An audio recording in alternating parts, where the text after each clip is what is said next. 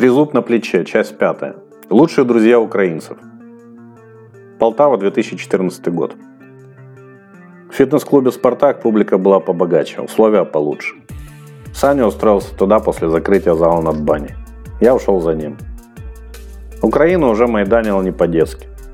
Гости клуба кучковались, обсуждали свежие новости из Киева. В зале царило единодушие. Я в единении душ не участвовал. Как-то раз на передышке между двумя подходами я проходил мимо одной такой кучки евроинтеграторов и зацепил предмет разговора. Мужики обсуждали Порубия, того самого, таскавшего винтовки из гостиницы после вознесения Небесной Сотни. Его только что назначили секретарем РНБО Украины. В тот момент Саня спросил у одного из старожилов зала.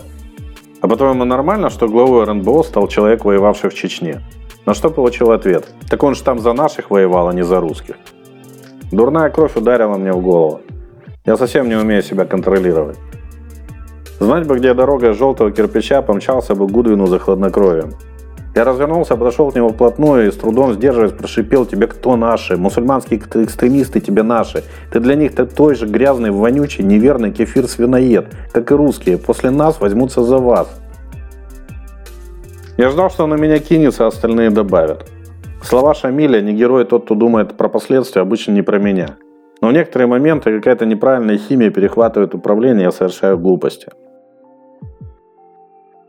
Вопреки моим ожиданиям, лучший друг Басаева издал дурацкий смешок и начал лепетать что-то про христианский экстремизм и крестовые походы. Саня взял меня за плечи и волок из зала. Мы стояли в фойе, уткнувшись друг в друга лбами. Саня своей каменной рукой с синеющим на ней знаком украинских нацистов на моей шее надежно зафиксировал меня в таком положении и вбивал в мой мозг простые истины. Заткнись и не отсвечивай. Ты видишь, чтобы я куда-то влезал. Хожу и улыбаюсь. У тебя нет здесь единомышленников. А ты? Я влезу. Но ты скоро уедешь в свой Крым, а я останусь. Ты все понял? Я понял. Я не только за себя отвечаю, но и за того, кто может подставиться, чтобы вытащить мою глупую голову из огня.